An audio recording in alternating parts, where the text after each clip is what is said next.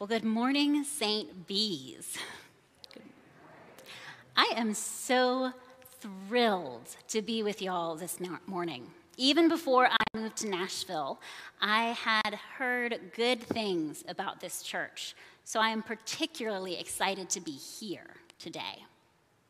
Now, my name is Caroline Osborne, and I am one of the associate rectors at St. George's, just down the road. And like St. B's, St. George's is in a rector search process. So when we heard the news about Father Sammy accepting a call somewhere else, well, we've been thinking about you. We've been thinking about you a lot, and I want you to rest assured that you have our love and our prayers as you go through this season. You know, one of the things that I have found in my experience about interim periods, both as a layperson and as a priest, is that they bring up a wide variety of emotions. There is, of course, excitement. Where could God be leading us? What might be next? What new adventures might He have in store for our church? There can also be a really wonderful sense of gratitude for this community, this church, as you take stock together of where you're at and where God is leading you. A real renewed joy in the strengths that God has given you. But we can't neglect to acknowledge that that is not all that there is to it. It's not all sunshine and roses. There's a lot of uncertainty in a period like this. And uncertainty inevitably provokes anxiety because we're human, and that's how it works to be human. Anxiety, in its turn, can bring some fear, maybe sometimes anger, defensiveness, and even at times a kind of doubling down on points where we disagree. Sometimes there's confusion, a sense of loss. Why did this happen? I, I thought things were going well. Deep down, there can even be a sense of rejection. I, I thought our rector loved us.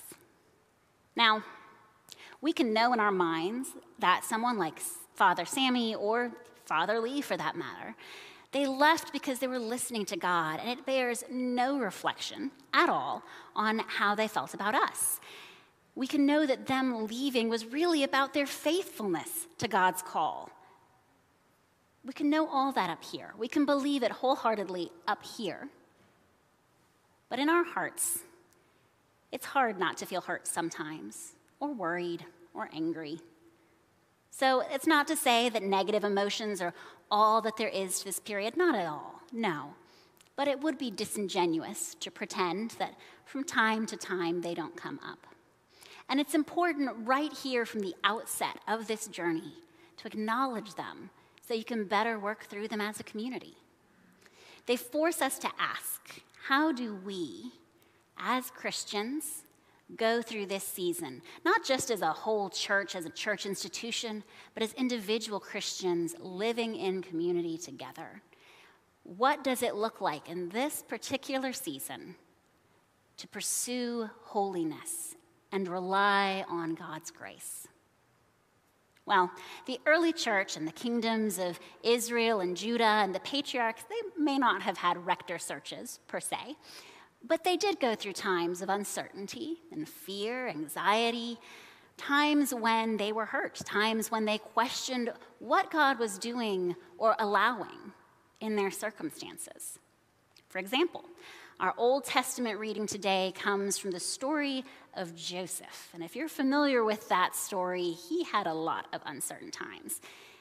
Now, this reading kind of jumps in right at the end, so a bit of a recap is in order here.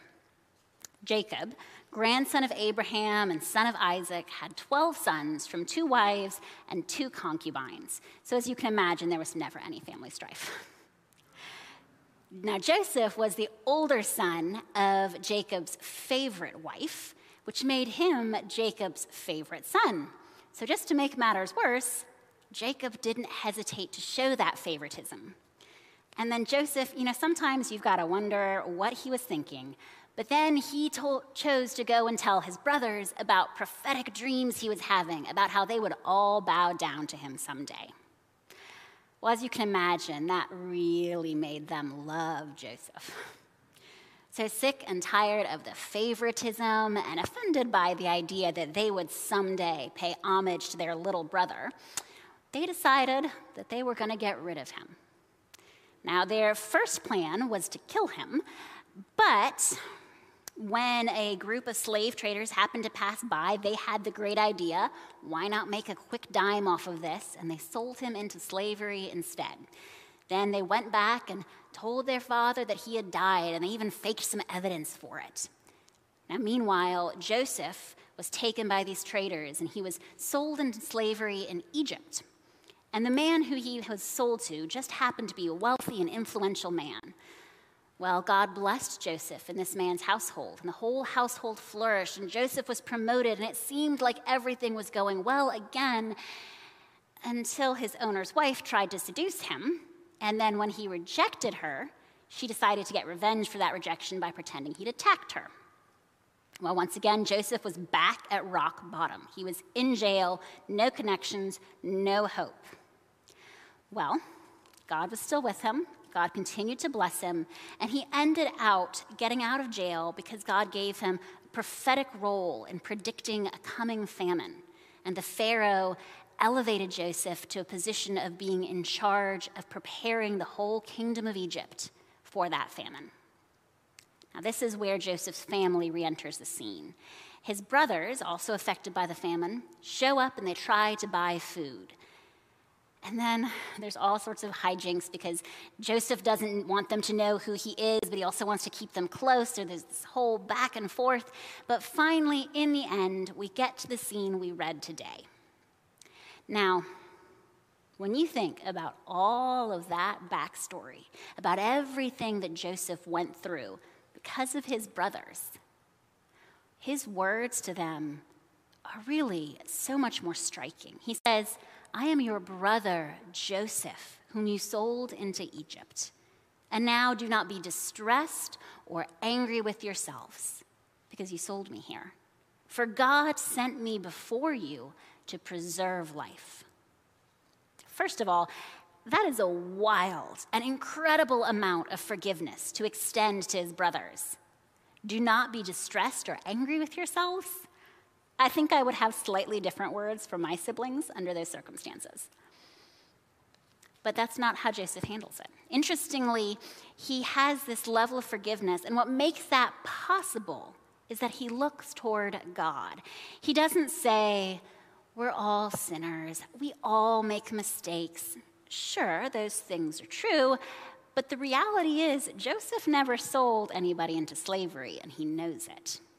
If we extend the forgiveness, love, or grace we offer others in accordance with ourselves, really anything about ourselves, we limit that forgiveness, love, or grace. And if not by the extent of our own sins, then just by our biased perception of them. So, no, Joseph doesn't look toward himself in order to forgive, he looks toward God. How God took the truly horrible situations he was in and used them for good. How God was with him each step of the way, even when things seemed their most hopeless, bringing along these slave traders so that his brothers decided not to kill him blessing him in his master's house so that he flourished there, and even giving him these prophetic gifts when he was in prison so that he could get out. In spite of everything he went through, situations that must have caused significant fear, anxiety, anger, and hurt simply because he was human. In spite of all that, Joseph saw the faithfulness of God the providence of God and the love of God. And focusing on that, well, he was able to extend an almost inhuman amount of forgiveness, amount of love and grace to his brothers. And he was able to come through all of that, confident still in God. In the same way, in our gospel reading today, Jesus tells his followers that if they only love as much as non believers do, they really aren't doing anything special. If they only forgive like non believers, if they only give like non believers, then they're really no better than the pagans. It is when they give forgive, and love in accordance with who God is, and not with anything about themselves or others, that they are children of the Most High. As Jesus says, but love your enemies, do good and lend, expecting nothing in return. Your reward will be great, and you will be children of the Most High, for he is kind to the ungrateful and the wicked. Be merciful, just as your Father is merciful.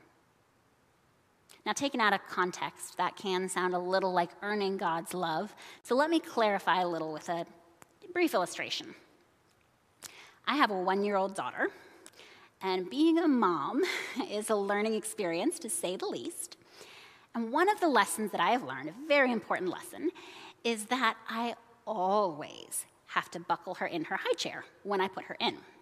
Because otherwise, as soon as she wants my attention, she will stand right up in her high chair regardless of any danger. Now, before I had quite fully grasped that very essential lesson, before I was used to her being able to stand up like that, she would stand up and I would find myself frantically gesturing, bottom down, bottom on the chair, big girl, sit down, sit down. And I'd run over and, you know, get her all set up, and then I'd buckle her in and be like, oh gosh, I gotta remember that next time. Well, a few days after that happened, I heard her making a funny noise with her baby doll and I saw her doing this with her hand. And I realized that she was copying me. She had seen all my frantic fussing, and now she was fussing at her doll. What a lesson that was. But we do the same thing with God, except with good things. When we look to God as our Father, and the more we look to Him, the more we will begin to imitate him, both consciously and unconsciously. You see, Jesus' words are not a matter of earning, but of imitation. Jesus' followers are not winning the status of being God's children by acting this way. No, they're acting this way because they're God's children, and children instinctively copy their parents. So, what does all of this have to say to the season of church life that you are in? Here's the thing there will be times when you want to act out of your fear for the future. There will be times when some of your fellow parishioners, maybe you yourself, actually do that. There will be times when you're hurt, afraid, anxious, or just angry, whether at those around you or just in general. There will be times when you're confused. There will be times when you wonder what God is doing. There will be times when all these things and more happen because of the rector search, but really also just because of life. And in those moments, you have a choice. You can look at other people, you can compare yourself to them, you can consider how they wronged you. That will never go well even if you try to look at them positively, maybe as an example or a role model, they will always be a limited example because they're human. Looking at others is never enough. Your other option is to look at God, and that is really the Christian option. We look to the character of God and we try to imitate him, like my daughter trying to copy me, except, you know, in a good way. When we do that, when we look to God, we are able to respond to each other and to our circumstances with so much more love and grace and forgiveness. We're able to do that by the power of the Holy Spirit at work within us, and because the God we serve is not limited as we are. I don't know what God has in store for St. B's, but I do know that He loves you I don't know what this interim period will look like, but I do know that God will walk each step of the way with you. I don't know who your next rector will be or what changes may come your way, but I do know that the God who is at work then will be at work now, and that he will never reject you, abandon you, nor forsake you. When you look to our Heavenly Father and when you follow Him, He will make you more like Him. And when you offer that grace, love, and forgiveness to each other through the uncertainty of this interim period and throughout life, you will find that as a church, as well as as individual Christians, you will come out of this season all the stronger in faith, in love, in compassion, in grace, and in godliness. Amen.